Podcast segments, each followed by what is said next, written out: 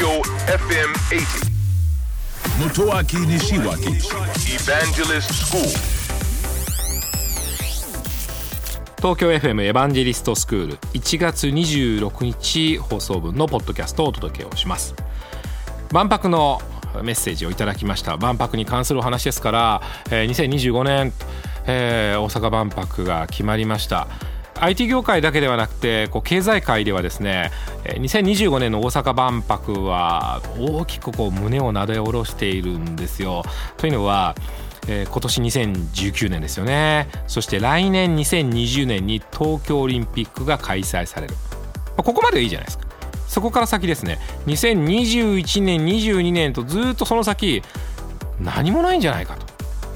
これ経済も大きなダメージを受けるんじゃないかというふうに言われている中での2025年に万博ですからまたここで浮上するというか、まあ、そこまでまた経済活動がね、えーうまく持続できればいいんじゃないかもっと活性化するんじゃないかという期待があるわけですね。ですからまあ先ほど申しましたように胸をなで下ろしている。特にあの関西の方はそういう気持ちが強いらしいですね、えー何せ東京オリンピックって言ってますから関西の方にとっては何かこう起爆剤のようなものが欲しかったというものですね。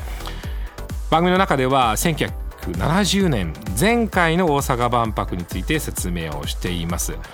で不思議なことに私2歳のはずです。間違いないんですけど記憶があるんですよね。太陽の塔も目に焼き付いています。入り口の混雑も目に焼き付いています、えー帰りに乗ったあのモノレールっていうんですかね。大阪モノレール。あれも目に焼き付いてるんですね。でエスカレーターで事故があったんですけどその事故の様子も頭の中に焼き付いてるんですね。まあ不思議なものですけどそのくらいインパクトがその2歳になっていないぐらいの私の目にもインパクトがあったということですから2025年またどんなものをね見せてくれるかとても楽しみにしています。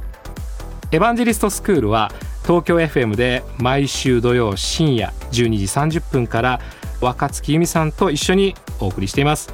IT についてとても分かりやすく楽しくお伝えをしておりますのでぜひオンエアの方チェックしてください。日経電子版クイズ第1問。